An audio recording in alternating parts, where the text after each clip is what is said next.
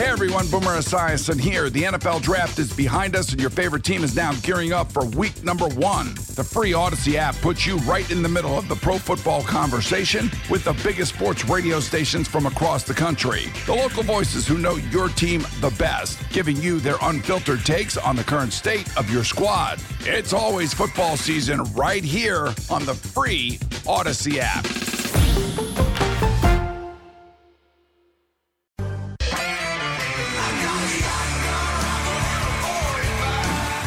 It's time for Come and Talk It with your host, Michael Cargill, brought to you by Texas Law Shield. Over the last decade, Michael has championed and supported the rights of law abiding Texans to own and use firearms. He is the owner of Central Texas Gunworks, a veteran of the United States Army, and has achieved national exposure in such prestigious media outlets such as Forbes Magazine, Fox Business News, CNN Money, AOL, BBC World News, Huffington Post, and the New York Times. Cargill vigorously defends lawful gun ownership in this country without regard to party politics. And now, here's Michael Cargill. Good day, Austin, Texas, the live music capital of the world. Let's praise the Lord and pass the ammunition.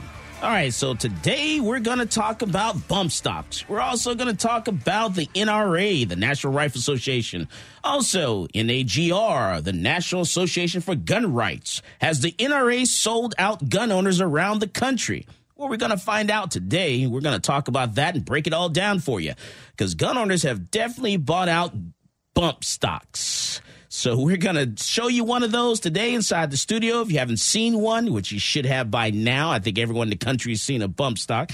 So we're going to play around with it in the studio and also tell you some other options out there. A lot of different other ways. So whenever they decide if they're going to ban the bump stocks, guess what? We're going to show you four different other ways you can do the exact same thing.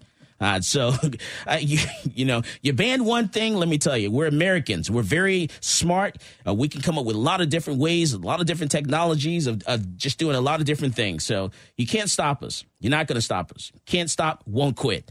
All right. So we're talking, and in, well, let's see. Inside the studio, we have just some awesome people today. We have we have Howard Nimrov. He's the uh, I, I call Howard the he's the the guy that's just behind the brain when it comes to different stats of just he's filled with so much knowledge of just gun stuff.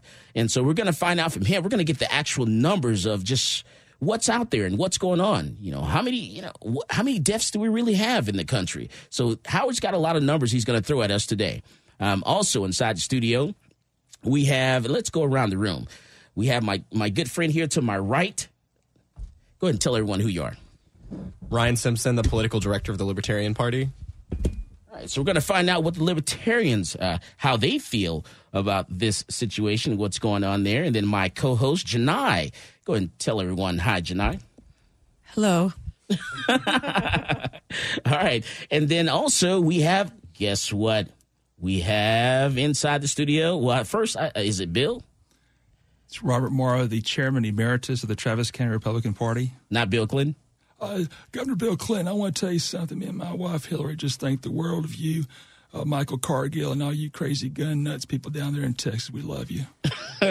so we have Robert Morrow, uh, the former Travis County Republican Party chair, inside the studio as well. all right. So, and then Howard, say hi to the people. Howdy. and so, Howard, tell us a little bit about yourself and, you know, how did you come to have all this information? I used to support civilian disarmament. That means no guns for anybody but military and police.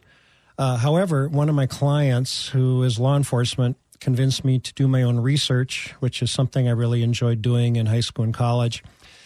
After three years of research, uh, in which I only accepted data sets cited by the Brady Campaign, Violence Policy Center, United Nations, those kind of folks, um, I ignored everything from the NRA.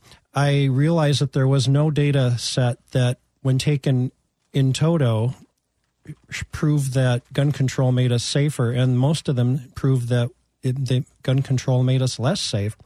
So I began a transition um, to my current position, which is to support the civil right of self defense. Why do you say civil rights? Because a lot of people don't use that word. They don't think of gun rights as civil rights. So why do you call well, it civil rights? Guns are inanimate objects. They don't have rights. So Mm. I'm not comfortable with the term gun rights. However, uh, we are each imbued with a inalienable right to live our lives free from fear and free from being terrorized and bullied by others. We have a civil right to defend ourselves and defend our lives and property. Nice. Okay, I like it that way. All right, definitely civil rights. We definitely should think of it more of that. And and you know, let's uh Zach, why don't you go ahead and pull out the bump stock, so everyone can see that. Show the camera.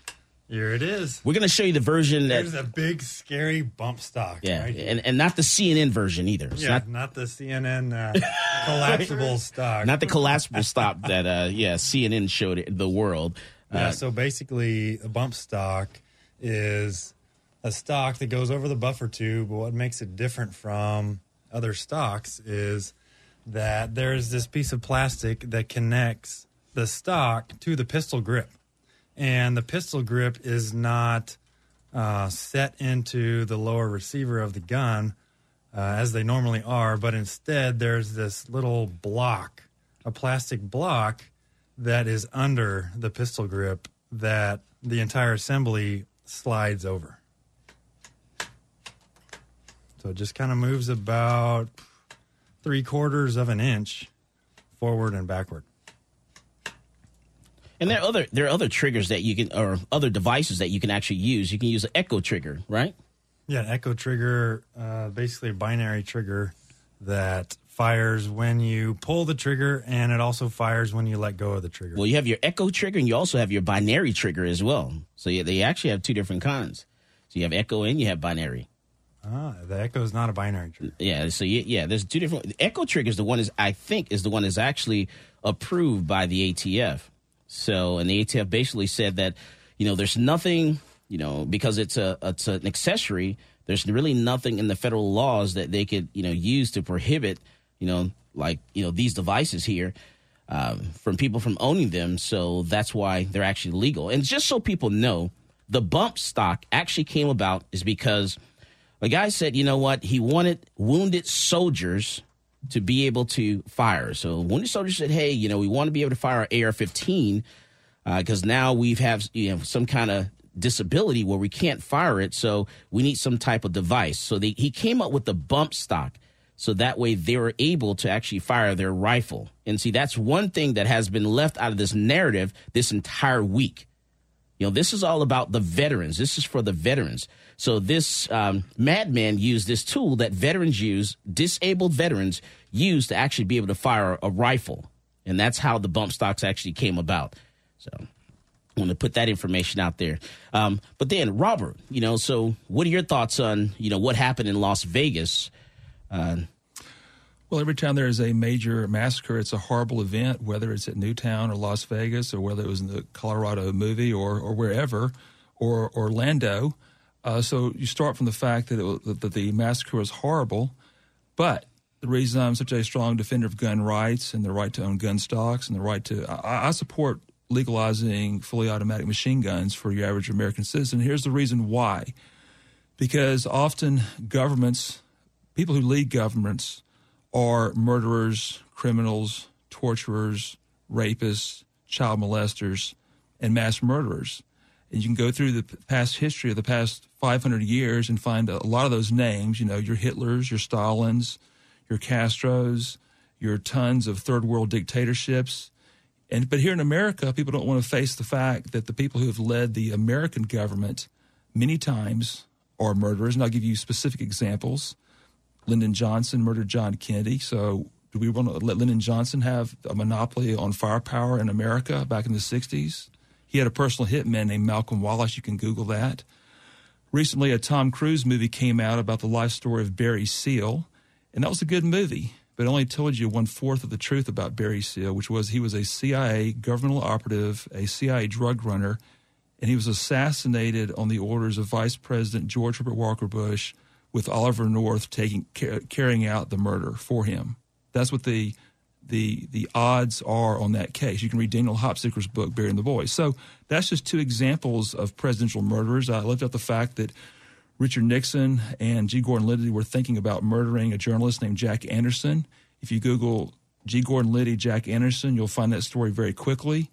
Uh, what about Hillary Clinton at Waco, 1993? That wasn't Bill Clinton or Janet Reno who ordered the final assault at Waco on April 19th, 1993. That was Hillary Clinton.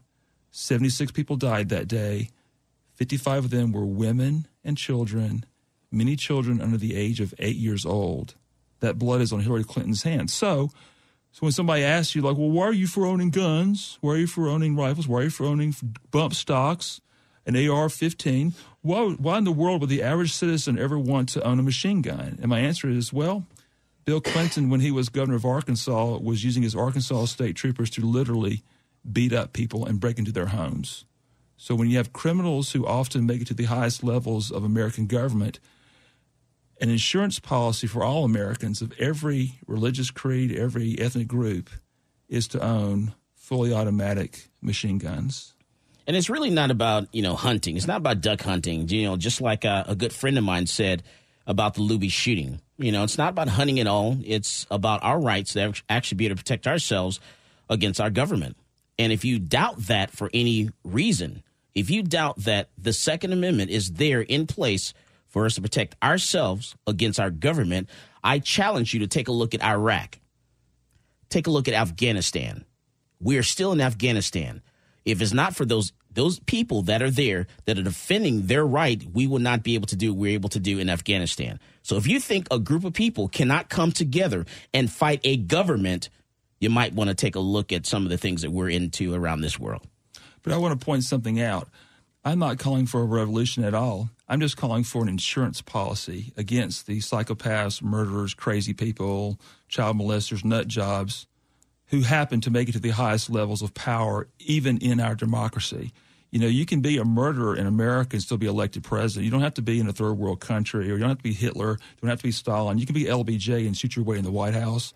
You can be Vice President Bush ordering that Barry Seal be assassinated because he could expose the CIA government drug running of the Bushes and the Clintons in the 1980s.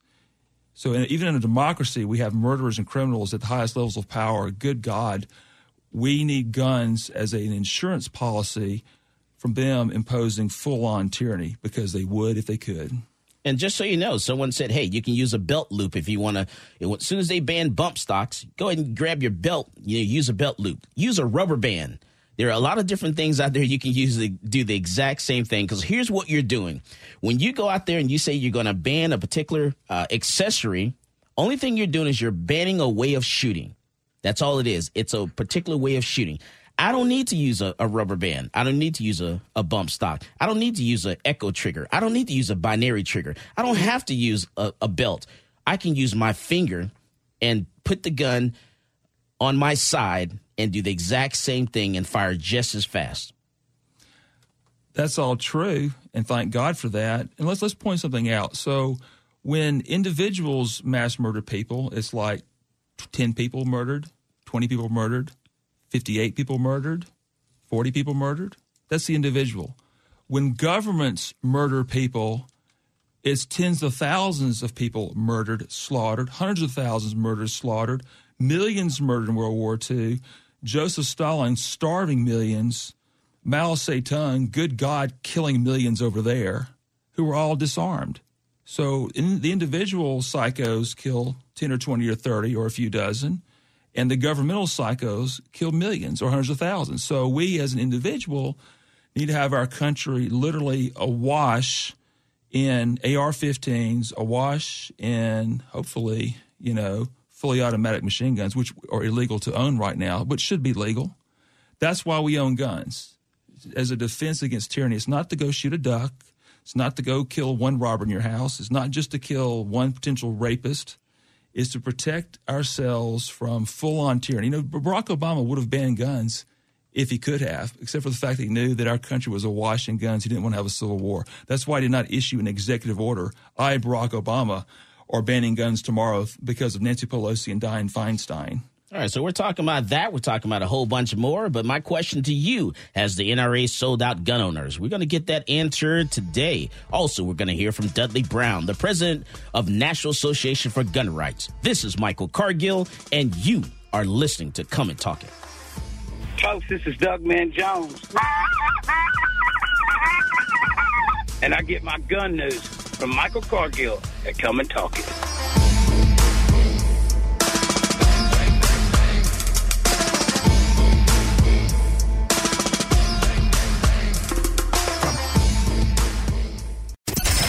Fantastic. Your next chance at $1,000 is tomorrow at 7 a.m. on Talk 1370.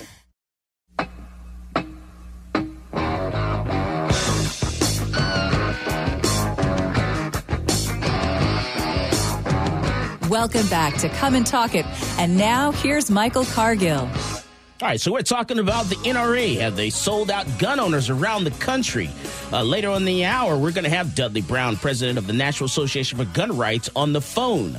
Inside the studio, we have Robert Morrow, the former Travis County Republican Party chair. He's in the green and white over there.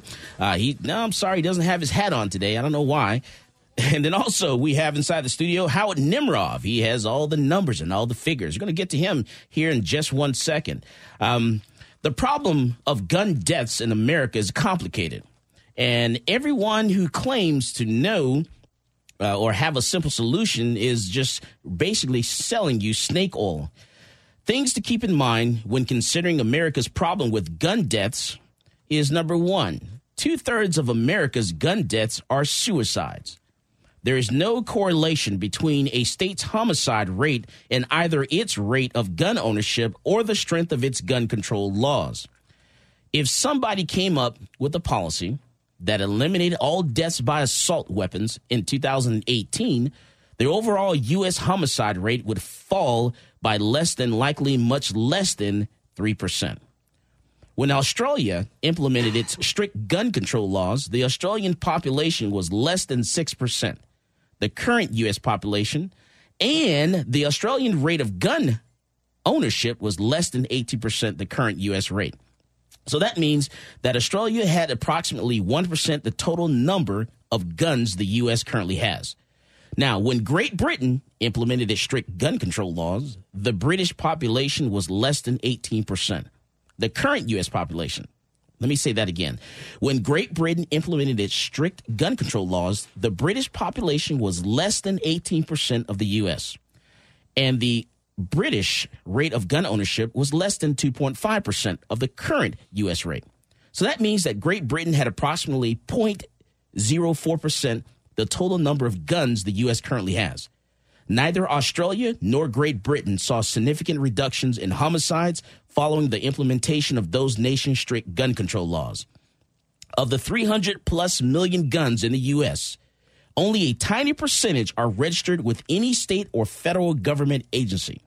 This was also the case in Australia, where estimates suggest that compliance compliance with their mandatory buyback program may have been as low as 20%. So if the US implemented a strict mandatory buyback program like the one implemented in Australia and in significant improvement over Australia's example, succeeded in securing the 90% of pri- privately held firearms, the 10% still held illegally would be equal to 1,000% of the guns possessed in Australia prior to their ban and 24,000% of the guns possessed in Great Britain prior to their ban. So even after removing 90% of the guns from American streets, America would still have enough illegally possessed guns to provide two guns to every soldier in the world. their 30 largest standing armies. So I don't mention any of these to suggest that nothing can be done about gun violence in America, only to point out that the researchers from 538 were right to con- conclude that the solutions are not as simple as the quick fixes touted by activists and politicians. So, Howard Nimrov, is the NRA selling out gun owners? Not from what I hear from my inside connections. Their arrangement, if you want to call it that, is that they are saying that to have the executive branch take a look at bump stocks and see if they need to be regulated through the ATF. This is not encouraging Congress to pass a law. In exchange, they expect support for national reciprocity in concealed carry. So you think by giving up bump stocks, uh, then what we can get is concealed carry reciprocity and then possibly the Hearing Protection Act or the SAFE Act. That would be the worst case scenario. I didn't say they would be giving up bump stocks. Uh, they're looking into the possibility of regulating it through the executive branch and the ATF possibly writing a new rule. So we're going to start regulating something that doesn't have a serial number on it. I'm just, this is all, that's all about all I know right now. Um, And I, I that's going to be hard to you know put in place. It doesn't have a serial number, so we there are hundreds of thousands that are out there right now. So how are you going to regulate something if you can't keep track of what's out there right now? And so, and then I remember what happened when we compromised before. Uh, we compromised before we got the the NICS system, the National Instant Criminal Check Background System, and so that came out of you know the last compromise. So I'm afraid that if we try to compromise this time, you know, it's going to be even worse. I've been looking at this from the outside for most of my life, in that I was a supporter of civilian disarmament, and I still don't really feel part of most of the gun community. I don't relate much to people that, that are really excited about guns. So, from my perspective, I see a four dimensional chess game that's been going on ever since the Brady law was passed, in that the those who are pro rights have been using the same tactics of incrementalism that were used the two three decades preceding since 1968 through the through the early 90s they're using the same incrementalism approach to restoring our civil right of self-defense so what has happened in the last 20 30 years nearly every state has concealed carry 42 states have shall issue concealed carry. The uh, legislatures have been, for the most part, liberalizing gun ownership, liberalizing the laws. We've seen that here in Texas, where it has become easier to get your license to carry because they just cut the price down by $100. So that's the big picture. The small picture today about bump stocks, I don't know. What I do know is that from what I've seen since I've been observing the NRA for about 15 years, is that they have been successful in incrementally expanding our rights. All right. So basically, what you're saying is that by saying right now, this point in the game, well, something tragic has happened, the best thing you can do is come out and say, okay, well, let's take a look at it. And then just wait for things to cool off a little bit. And then come back and say, okay, we've looked at it. So, worst case scenario, we can add it to the the NFA list, the National Firearms Act list, uh, and actually register them. And then in return, we can get the concealed carry reciprocity bill passed and also the Share Act passed. Yeah, but you may bring up, up a good point. How do you register something like a bump stock? Right, because it's a part and it's you know It's that part. doesn't doesn't have a serial number on it. And So then what about all the variations that do the same thing? all the other triggers and all the other Right. things that you can do the exact same So thing. So we're going to have to register our index fingers and our rubber bands and our rubber bands and our right. belt loops. That's the government in action, though. So Is that what the the Constitution was all about? Is that what our federal government's supposed to do? I don't see it in our U.S. Constitution, but I, I want to agree with uh, Howard on this. He's saying that the gun rights people have, over the past, what, 20, 25 years, been incrementally increasing our gun rights. I would agree with that. But one thing they can't do, or they can't, or they won't do at the NRA is make the argument that I make is like, have you ever heard anybody from the MR, NRA say somebody in your government, in your American government, might murder you? Hmm. They can't chew on that because the NRA is a tool of the Republican Party. It's more of a Republican Party tool than it is a gun rights tool. They intersect, but their allegiance is to the Republican Party, in my opinion. Some place like the Gun Owners of America or the NAGR is more of a true hardcore gun rights activist group that will look out for you ideologically and not just for a political party. That's my personal opinion. All right. So, what are your thoughts, Zach? Well, the bump stock is just a piece of plastic. Bump firing is not a stock. It's not a accessory. It's a It's a technique. it's a way of shooting. yeah, it's just a way that you shoot. So, what people are so scared of, what I'm reading online from a lot of people, and what I'm seeing is that people are afraid of this automatic firing, basically guns that shoot quickly. And they can ban bump stocks, they can ban these other accessories that make you fire fast, but people can still do that. And so, And what's going to come out of this is your instructors are going to come out on top because then that's going to that's that will be when people will come to gun instructors and say, "You know what? Teach me how to shoot fast." Yeah, and That's what what's happens happen. next? What happens next? They make it illegal to fire faster than a certain amount per second. And how can you do that? Well, they, they want to uh, to You can only shoot so re- fast. regulate magazine clips to have a certain amount of bullets in there. Correct? Is that like one of the? Oh, that's that's that's a way around that. I can I can sit here and ch- I can show you how to change out magazines very fast, how to swap them out real quick. But back, back to Zach's uh, point about people being scared of being killed by a machine gun. Hey, that's a legitimate fear, isn't it? Uh, yeah, there's about a every year your chance of dying by a machine gun is zero point zero zero zero zero I zero agree. I agree, but it's a le- legitimate fear about it being eaten by a shark, You get a lot more people dying by or being shark. hit by lightning, Mm-hmm. or being killed in a gun massacre. But you know what, Zach?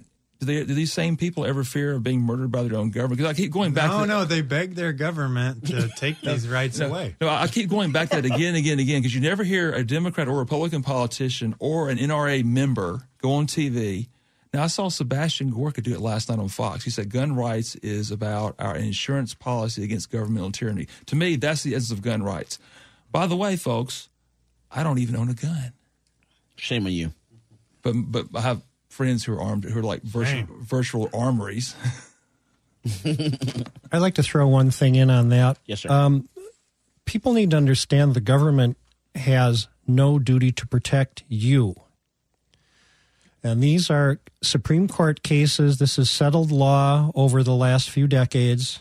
You can look up Castle Rock v. Gonzales or DeShaney v. Winnebago County. Both of them are very clear in that we are, are required to pay taxes to support all these government agencies, child services, police, but those agencies are not obligated to protect you. And when they fail to protect you, you cannot sue them. So if you want us to be disarmed and allow the government to keep us safe, yet the government itself has said we have no duty to keep you safe, then where does that leave you? Hmm. Where does that leave us, Zach? Leaves us responsible for our own protection. Responsible for our own protection. All right, Zach, what about Las Vegas? All those people out there. So, whose fault was that? Was that the concert promoters for not having a secure environment? Was it the Las Vegas police's problem for not looking out for snipers? Or was it a lunatic on the 32nd floor of the Mandalay Bay? Who's responsible for all those murders? You tell me. Stephen Craig Paddock. What- What's his first name again? Stephen Paddock? Paddock. Stephen. Yeah, Stephen. Stephen Paddock. So I just would chip in on that. So um, yes, you are responsible for your own self defense. Nobody else is going to do it. That's why the gun rights are so personal to so many people, especially if you live on the wrong side of town. I live in a very nice part of town. There are very, very few crimes in my neighborhood. Maybe somebody gets a bike stolen every two years. That's not true in much of America. You, people who live in places where they have to put bars on their windows, old ladies with young guys running around their neighborhood dealing drugs and on drugs. And how is that old lady supposed to defend herself? She, she can't fight. You know, I'll tell you a story.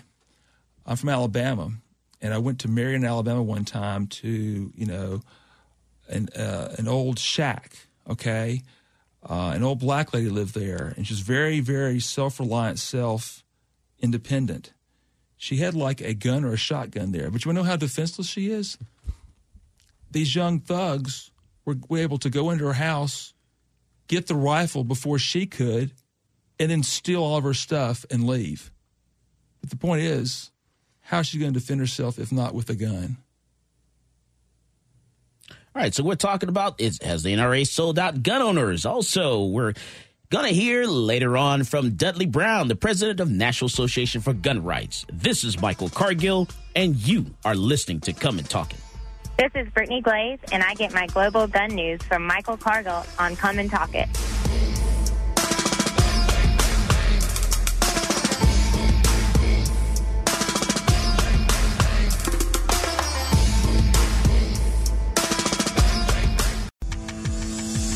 Made the right choice. Talk 1370.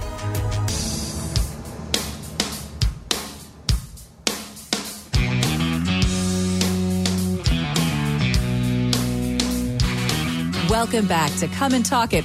And now here's Michael Cargill. All right, so we're talking about bump stock technology. We're talking about echo triggers, binary triggers, all the different ways, rubber bands, belt loops, different ways, just using a fast finger to fire. That's what this is all about. That's what the debate is about this week.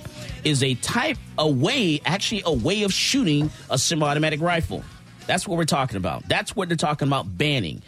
The the U.S. your your federal government wants to ban a particular way of shooting a gun, and you're not going to be able to do that because you can do it with your finger, you can do it with a rubber band, you can do it with um, an echo trigger, binary trigger, you can use a, a, bump stock. You know, you can use. There's so many different ways that you can do this. Uh, you're not going to be able to ban it at all.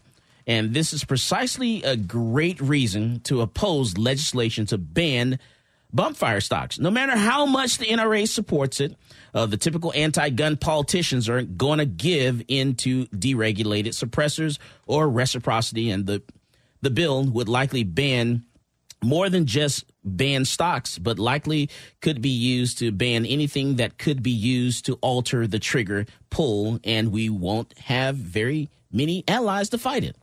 So I, I don't think we should give in. But Howard says, well, the NRA's plan is to do this just say, hey, let's take a look at it. Let's everyone settle down. Let's take a look. Let's research this a little bit and let's, you know, analyze it and see should we actually actually ban bump fire stocks. And then come back and say, okay, well, why don't we just compromise a little bit? Let's let's have uh, the suppressor bill. Let's have that pass, and let's also remove suppressors from the NFA list. Let's go ahead and pass concealed carry reciprocity instead. So maybe that's the game plan for the NRA. Is that what you say, Howard? That sounds closer to what I've been told so far. And I could go for that actually. I actually like that plan. So, you know, it's it's a it's a chess play, you know, but I hope that it doesn't turn out like it did when we got the Brady bill. What do you think? The NRA was is is a lot smarter than they were at that time. I've seen some shifts in the uh, Institute for Legislative Action since Chris Cox has taken over. So I really don't see a Brady Bill 2 coming along uh, under the current uh, direction the NRA is going. All right, so you don't see that that being the, the case. All right, so I talked to some people that were actually on the front row of this concert, and we actually talked to quite a few people because right after this shooting happened in Las Vegas, just like anything happens, I always get a bunch of phone calls. And I actually got phone calls from people that were on the grounds at the concert. And I had a young lady call me and she told me a very touching story. The fact that she was there on the front row there, and all of a sudden, you know, the shots started going out. They didn't know what was going on at first. They thought it was all part of the show, is what they really thought, uh, because it's Vegas and Vegas does fireworks, and it was an outdoor show, so they're expecting you know you know little fireworks and things of that nature. So that's what they thought it was. So at first, people just, you know, continued the party. And then when they start seeing people fall, because they didn't hear anything, they didn't hear any shots because the music was so loud. So they couldn't hear anything at all. So when once people started to fall, then they, you know, people started running. The uh, the singer ran off the stage. The music stopped, and everyone started running. The firing continued, and then if you stopped and you stood there and you looked or you froze. A lot of people froze. They didn't know what to expect. You know, they, they didn't know what was happening actually, so they just froze and stood there. And those people were shot. And she told me about um, when she turned around to run, a nurse stood up and said, "Hey, does someone need help over there?" And because eh, someone hurt. And when she said that, she stood up and she froze and she was shot right in the face. And she said she will never ever forget that. And You know, it, it always be ingrained in her head. And she just took off and ran, and she was so scared. And literally, it was like an hour. They were basically hiding. You know, people were moving and hiding for like an hour trying to get out of there, and and you know, wishing that they had something that they can have to so they can get you know to some somewhere safe. And so she called me up. She said, "I need a gun. I need a gun. I need to take a class. I need to learn how to shoot because I want I don't want to feel like that, so helpless anymore. Even though, you know, the shooter was so far away and it's probably nothing that she could have done, but she said, "Hey, I need a, you know, I want a gun because that would have made me feel a little better." And so that's what a lot of people are walking away from this. So if you think that people that, that were there on the ground and they're changing their mind about their gun stance, that's not going to happen. It's not happening. They're not changing their mind. So we need to stand strong. I'm standing strong. I do not waver. I don't waver. I don't compromise. I don't compromise with terrorists. I don't compromise with the enemy. I'm not giving up anything. I'm not giving up my bump top, my bump stock technology. I'm not giving up any of my firearms. We're not going to do that. It doesn't have a serial number on it. There's no way you're going to come and get him. So if I have to bury it in my backyard, I'll bury it in my backyard. But you're not going to get it. I'm not giving it to you. And that's the bottom line. And a lot of people in you know in the Second Amendment community are taking that stance. So we we need to stand and fight. Don't compromise at all. Because if you give them an inch, they're definitely going to take a mile. What you got to say about that? So what what are your thoughts about it, Janai? Oh, I definitely believe in carrying a gun. Um, I, I've been through so many experiences. My sister being murdered actually by her own weapon. Um, me being attacked. I, I, I wasted so many years of my life um, being a victim after that and hiding and, and not going and doing things. And then finally, I decided no, I'm not going to let someone dictate how I live my life. I'm going to carry a gun.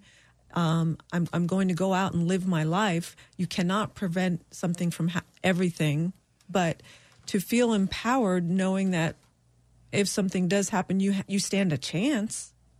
Is is a very very good feeling to have, and I think more people should should exercise their right and carry because it, it if someone wants to make anything a weapon, they're going to do that. There was a video out there, and I thought it was he did it in a funny way. This guy was firing a, a an assault rifle, and then he got a golf club and he started beating the hell out of something with it. And that was his point. You can make anything a weapon. So taking guns away from people, that that's not going to solve any of the problem. Let's get tougher on crime. I'm a big proponent of that. Um, the person that attacked me, they didn't serve that much time. It impacted me my entire life. They served five years, and I don't even think they served five.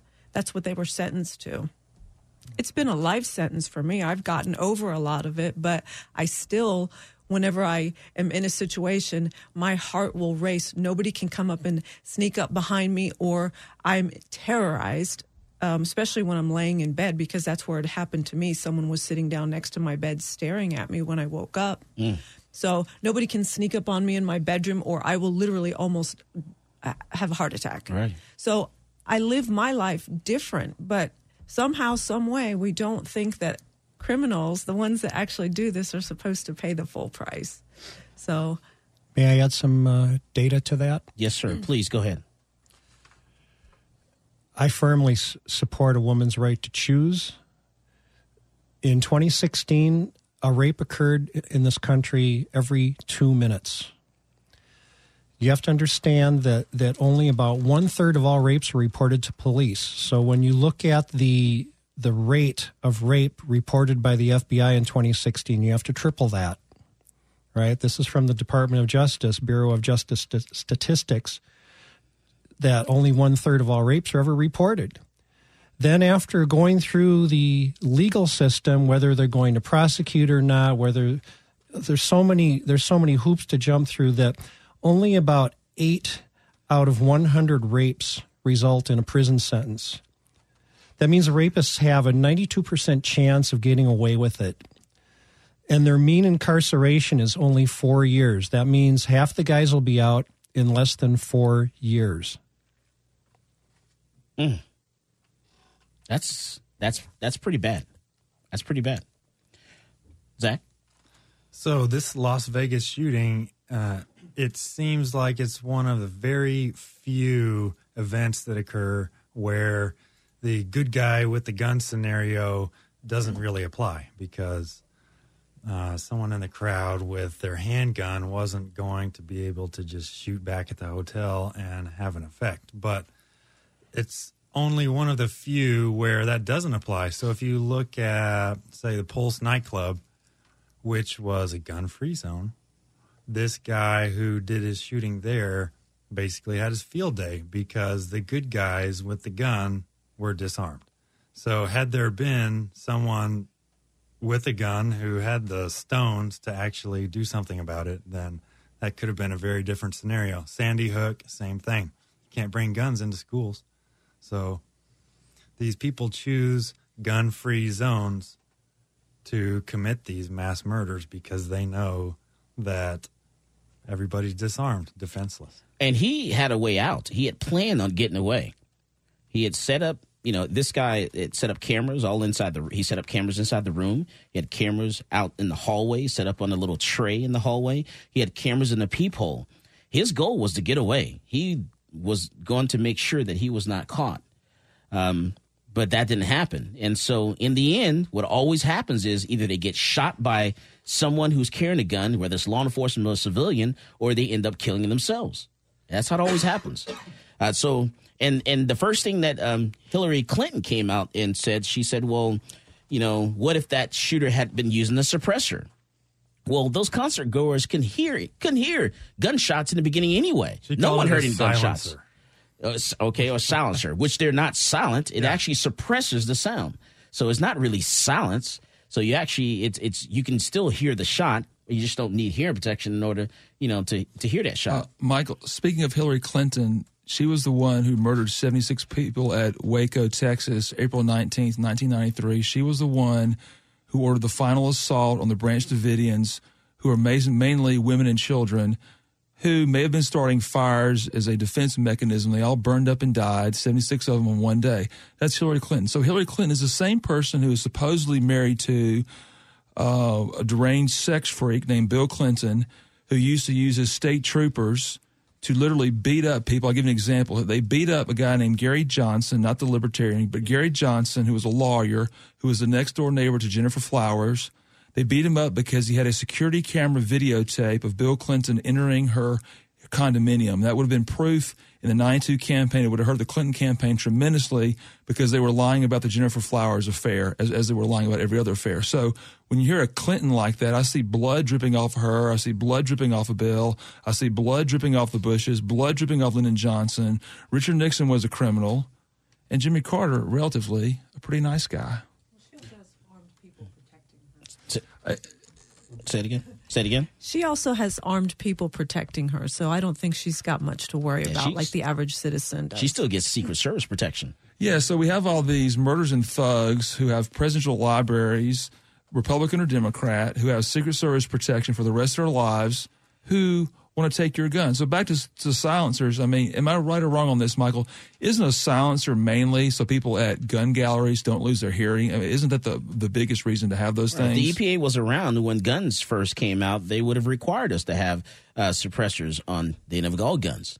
yeah, so because you don't- you don't, you don't want to lose your hearing at the gun the gun range. Good. The best research I've read so far says that you might get a 15 decibel reduction, maybe 20 decibel reduction by using a suppressor. So that takes a rifle shot from the point of, of inflicting damage almost immediately to just repetitive stress injury, in which if you shoot a suppressed rifle, constantly for a long period of time, you'll probably still lose hearing. What it does is it takes the edge off, and when you use normal hearing protection along with the suppression, you are much safer from losing your hearing. And, and newsflash, people, let me tell you this. If you're you're trying to add up the stats and trying to see where we are with this current administration and the previous administration, Obama administration, let me give you a newsflash. Let me give you the score. Guess what? In the Obama administration, we actually got the opportunity to carry in national parks. In the Obama administration, the this stock that we're talking about was actually became legal. It was authorized under the Obama administration. I can sit here and name a lot of different things that actually happened in the Obama administration that was pro gun. So let me tell you, you might want to keep up because uh, the NRA, and Tom just said this perfectly, the NRA is basically saying that the Obama administration was too pro gun because that's what I'm hearing and that's what I'm seeing. So you know what? If this administration and this current uh, Congress and this this current House of Representatives, if they want to catch up a little bit, they might want to pass some legislation to help us out a little bit here. Because right now, Obama's got you beat when it comes to being pro gun. This is Michael Cargill, and you are listening to Come and Talk It. This is State Representative Jonathan Stickland, and you are listening to Come and Talk It on Talk 1370.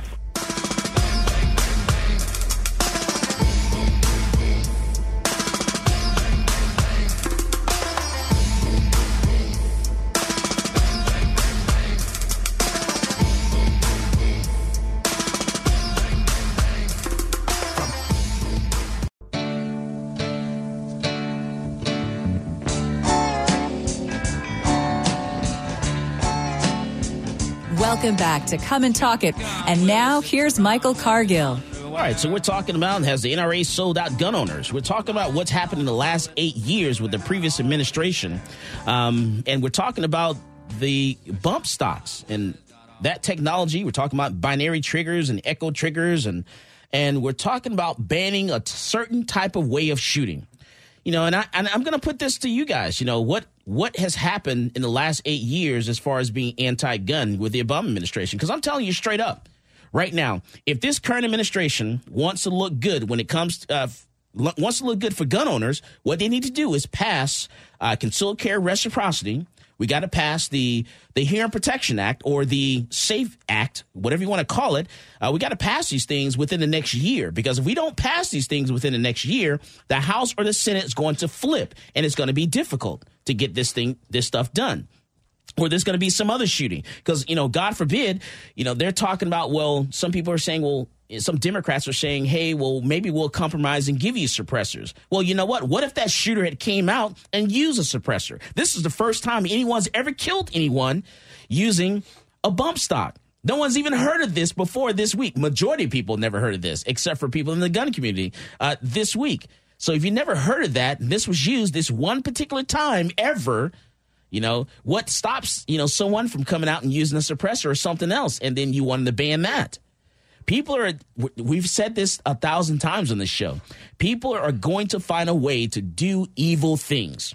We've been sitting here all week trying to figure out how in the world you know did one person commit this heinous act? Been trying to figure that out.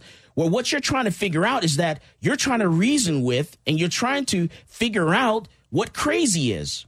We're not crazy. So we can't fathom that. I'm not crazy. So I, I, I don't understand. I cannot comprom- compromise how you can kill and injure that many people because that's not something that I would do. So that's basically what we've been trying to figure out the entire week. And you, you just can't do it because you're not crazy. We're not crazy. And that's why it doesn't make sense to us. And that's why what he did was a it was just evil, pure evil. And call it like it is. Stop calling him a nice guy. Stop saying all these other crap that they're saying about this guy. This guy was a monster. You were a monster, a sociopath, a criminal, a thug. Those are the words I want to hear. Stop being so nice about it. What you got, Howard? I just agree with you right now. you you nailed it. This is um, we cannot fathom it. We cannot ban it. Um, you know, I'd like would like to work one thing in, and since since the Democrats are so busy using this as a, uh, stump for gun control, um, I've done a lot of research collating uh, the Brady campaign research, uh, their report cards where they grade states on how much gun control they have, and the higher the grade you get means the more gun control you have, and uh, and murder rates in this country. There is a correlation between gun control and murder rates. Generally, whites, well, actually, it's 100% of the time I've seen so far, when states with more gun control have much lower m- murder rate for white people. For minorities, they see no benefit to live in a state that's gun control in some data sets and in other data sets they have a higher murder rate. Now this goes back to the history of gun control in america which has always been about racist oppression. It's ever since the the colonists landed on the eastern shore they used gun control to divide conquer suppress and take over indian lands. It was used after the Civil War to make sure blacks, they passed the black codes to make sure blacks could not own guns so that the KKK had an easier and safer time terrorizing freedmen. It was used in World War II. First, they disarmed the Japanese Americans on the West Coast. Then they interned them. And while they interned them, they stole all their property. You see that again and again. 1890, Wounded Knee the the army showed up, took out the Lakota Sioux. First, they demanded, "Give us your guns." After that, there was there was a, a, little bit of a conflict. They overreacted. The next thing you know, they're shooting women holding their babies who are standing under a flag of truce that they set up, which is supposed to be a safe space for the Lakota. Not safe. They were murdered. So you see this again and again. The gun control in this country has always been about white people getting over on people who are not white. Oh, let's not forget about 1968 when the NRA helped write the 1968 Gun Control Act, and that was in response to the Black Panthers having a peaceful protest of an open carry weapons. I think around the capital of uh, California. So it was it was that that act was specifically directed at the Black Panthers and black activists, uh, many of them who were carrying weapons in defense against racists. Down in southern Mississippi and southern Louisiana, there was a group called the Deacons of Defense. You can Google that. Who were they? They were black men who were defending their families from white supremacist racists who would terrorize them. So the best way they did to do that was to be armed. Just to Google the Deacons of Defense. So you telling me that gun control is racist? Is that what you're saying? Absolutely. Why do you say gun control is racist? Because even today, when you, we have gun control, we have negative outcomes for people who aren't white. They may not be calling themselves racist anymore. They may not be wearing white sheets in Congress, but or in the state capitals, but the fact remains is that the states with the most gun control have the highest non-white murder rates and the lowest white murder rates. So mm. it's all about keeping white people safe. Well, Howard, a, a Chicago liberal would tell you, "Oh, Howard, we got gun control here in Illinois." but it's all you crazy Southerners and all your stupid gun shows selling weapons, and that the, the gangs go down there and buy them guns, and they bring them back to Chicago and they kill each other. So why don't we just ban guns down in Texas, Howard? I just did a data set on justifiable homicides on just the states that enacted uh, shall issue concealed carry in 1995, 1996. And that's they're all southern states. They're all states that were part of the Confederacy. Since then, the percentage of justifiable homicides justifiable self defense with a firearm has increased about 10%. So blacks blacks now are close to 50-50 in terms of justifiable homicides. In other words, shall issue concealed carry has benefited blacks. They have taken over a greater percentage of the total justifiable homicides, and whites have taken over less of a percentage. So when they're when people are bringing up these stats about gun violence and they're giving the numbers for that, they're actually including justifiable homicides in that. They are. In fact, the Centers for Disease Control includes private citizen justifiable homicides in their homicide data.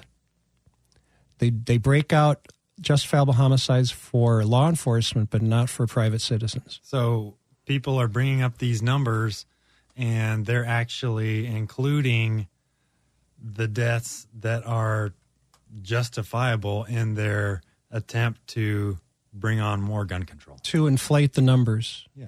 Yes, the, and they even bring in uh, that Dorner fellow who who killed some cops in Southern California. He was included in the bell ringing. It was uh, in Connecticut. They were they named his name as a victim of gun violence. Well, that's because that's that's because he was a liberal Democrat. Chris Dorner, the guy that terrorized California for a while. And Stephen Paddock, I'm sure, is a, a victim of gun violence as well. Wait, wait, when you say terrorized, do you mean terrorist or just bothered? Oh, them? I'm being facetious. I'm not into the full details, but I think he had a very bad experience on the uh, the police force he was involved with. He probably got screwed by one of his superiors. But instead of just like resigning and quitting and doing something else, he decided to go go crazy.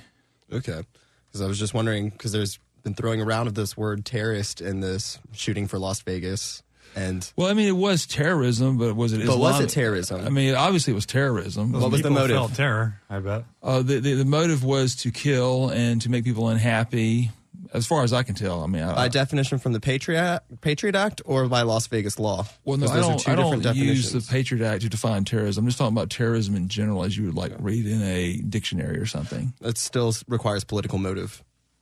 Does terrorism always have to require political It motive? requires- You can't just terrorize just for the sake of being a sadist. No, it's for the sake of trying to get something, some kind of change, getting the government or the people to create some kind of change in society.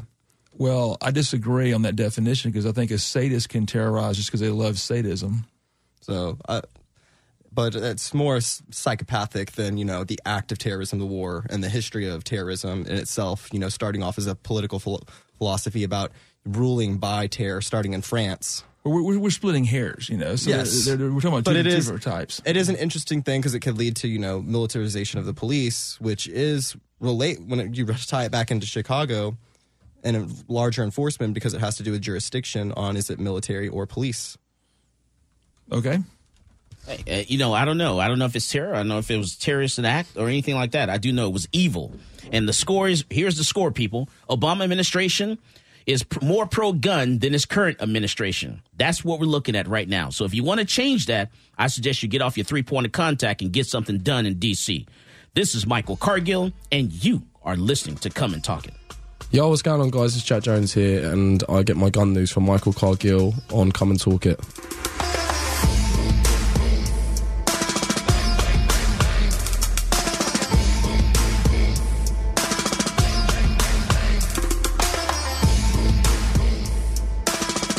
Making talk radio great again. Somebody has to come out and tell it like it is. Talk 1370, the right choice.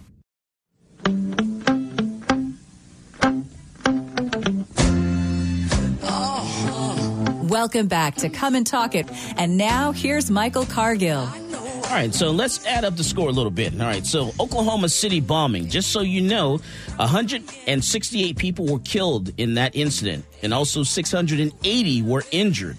That's going to be the one of the worst terrorist act that we've seen, you know, in this country. Uh, well, one of the worst. I don't want to say it's the worst because uh, people say wounded knee or something like that, but it'd be one of the worst in this country. And they use Tannerite, a rental truck, and fertilizer. And after that incident, we didn't come out we didn't ban rental trucks. We didn't ban Tannerite. We didn't try to ban fertilizer. Uh, just things that you can walk into the store and you can buy. You can have them, sh- you know, even delivered to your house. You can have your, your rental truck delivered to your house. You can have your Tannerite. You can have your fertilizer delivered to your house. And they didn't talk about banning anything then. And that was the worst. 168 people were killed and over 680 were injured. That was the worst. So there are evil people out there, and there are evil people in this world. And if they're determined to kill a bunch of people, they're going to do it. You know, you cannot ban the tools. There are so many different ways of killing a lot of people. Not, you just can't ban all the tools. We need to go after evil and stop evil.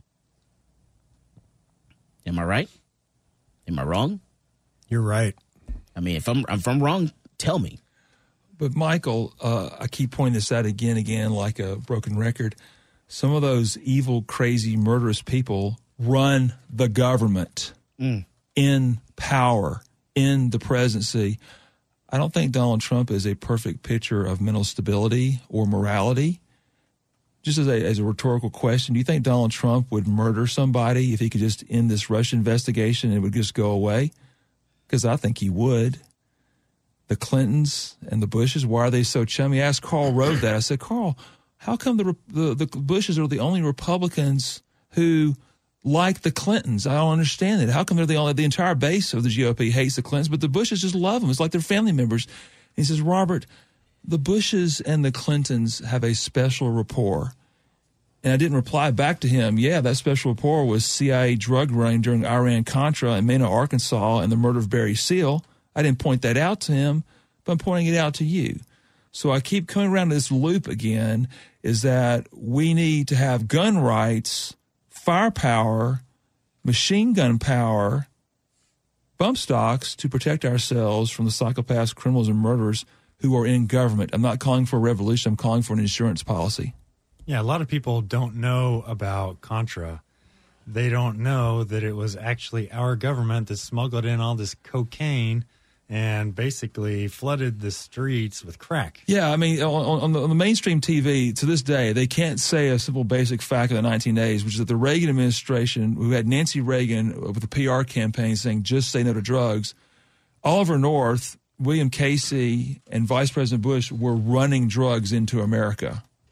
And the movie that came out with Tom Cruise about the story of Barry Seal is, is, is, is about that story the government running drugs. So if these, if, if you have criminals in government, do you want to be completely defenseless against them? I mean, do you, do you just want to have like a butter knife as your defense against like a government hit team or a, uh, you know, government death squad like you have in third world countries, which we, which we could have here? No, you need something a little bit more powerful than that, not as a form of revolution, but as a form of insurance policy to inhibit, inhibit these people from doing that. So, what do you think about that, Janai? That's hilarious. I, I, I agree with everything you're saying. A lot of people don't stay well informed is is a big part of the problem. And so I guess ignorance is bliss. I've had some female friends tell me they don't watch the news because they don't want to hear bad things. Um, and that's sad and disturbing because how are you going to um, be able to prevent things from happening if you're not aware of what's going on in the world? I've often said only informed people should be allowed to vote. For for goodness sakes, um, we we shouldn't let people that don't even know who the candidates are voting. There's there's just a lot of uh, people that are just uninformed. So yes, I agree with everything you're saying. All right, let me go to line one. You're on wood. Come and talk it. Hello, can you hear me? I hear I hear you, David. Go ahead. Uh, I just wanted to ask uh, essentially two questions, please. All right, go for it. Uh, Okay. Um, one, are y'all uh, uh, familiar with uh, something called PNAC? Yes. Okay, very good. Second question is, uh, I think the radio audience probably uh, do some enlightenment in that regard in the future when you have some more time. But one thing I've not heard mentioned all week is any of these three movies, and I wonder if anybody there has seen any of them. One is 40 years old this year. Another one's 55 years old this year. And the other one, I don't know what year it came out, but uh, wonder why none of them have been remade. The one that's 40 this year is called Telefon with an F, stars Charles Bronson. And the older one, oldest one, is The Manchurian Candidate, which also co stars Frank Sinatra. And the third one is Executive Action, starring Burt Lancaster. And I think we've seen two of the three. Very good. I, I don't. I don't it, think I've seen it, Telefon.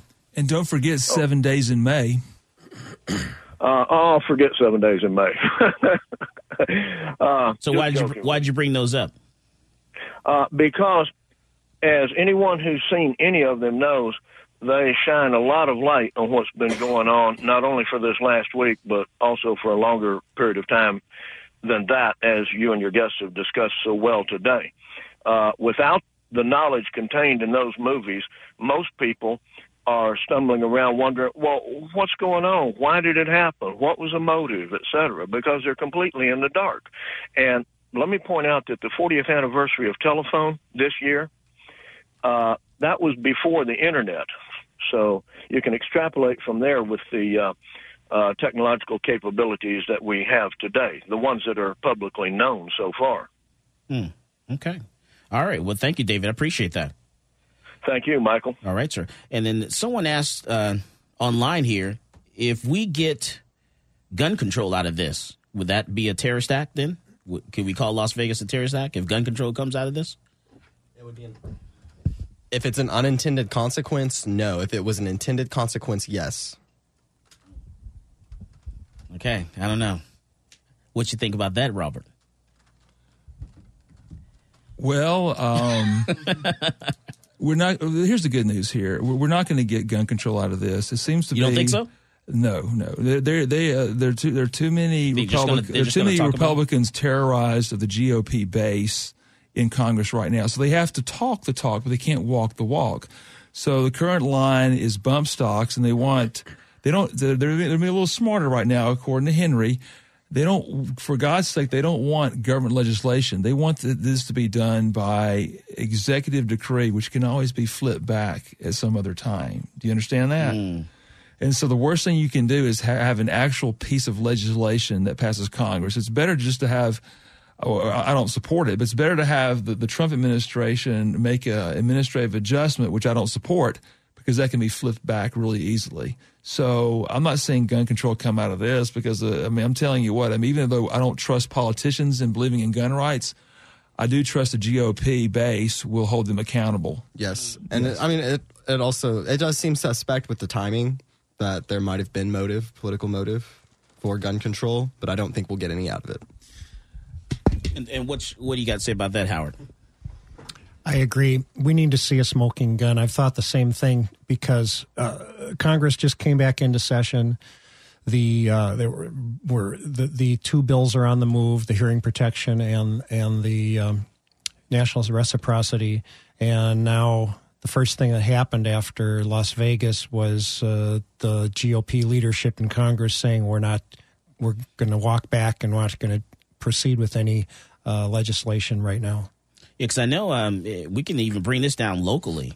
Uh, when that knife attack happened on the University of Texas campus, the date of that knife attack is when the knife bill for Texas was supposed to come before the Texas legislature to be, you know, debated in the House, I believe. And so what happened from that is they delayed it, and then they put in the they came up with restrictions and said, okay, we're going to do location restrictions. So then he said, okay, if you have a knife where the blade is over five and one half inches, uh, then you can't have that knife in these places here instead of just coming out with an all blanket, okay, knives are legal. You know, so, you know, we got rid of illegal knives, but then we came up with locations, specific locations you couldn't carry a knife the blade was over five, one half inches because of the UT stabbing. However, I would hasten to add that viewing the incrementalism that has happened, remember, in every state that passed shall issue concealed carry, it has been modified since. And nearly every case that I've seen, it has been liberalized.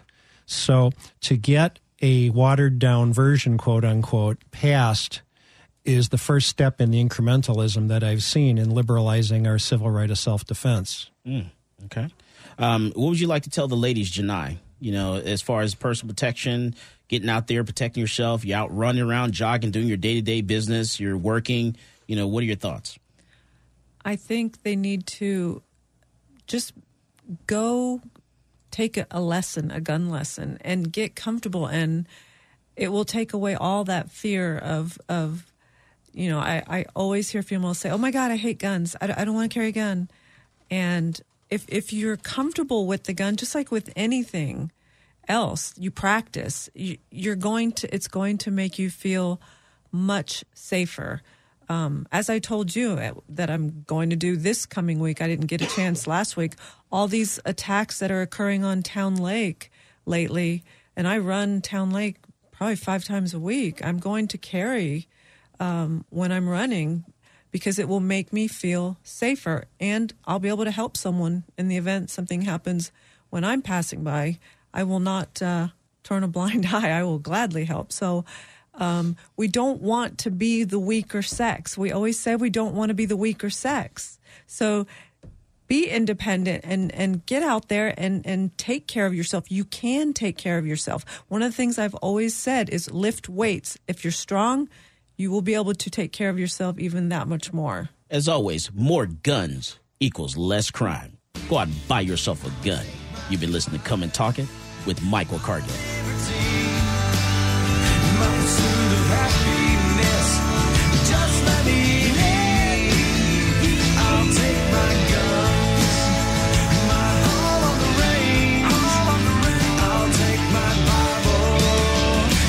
Keep your jeans. Baseball is in full swing. NBA playoffs are heating up, and your NFL team is gearing up for training camp. Listen to the latest on the teams you love here on the Audacy app. The biggest sports radio stations in the country, providing unrivaled local coverage of their teams, all in one place. Exclusive interviews with players, coaches, and team executives, streaming live and always available on demand. Stay in the know with your favorite teams right here on the Audacy app.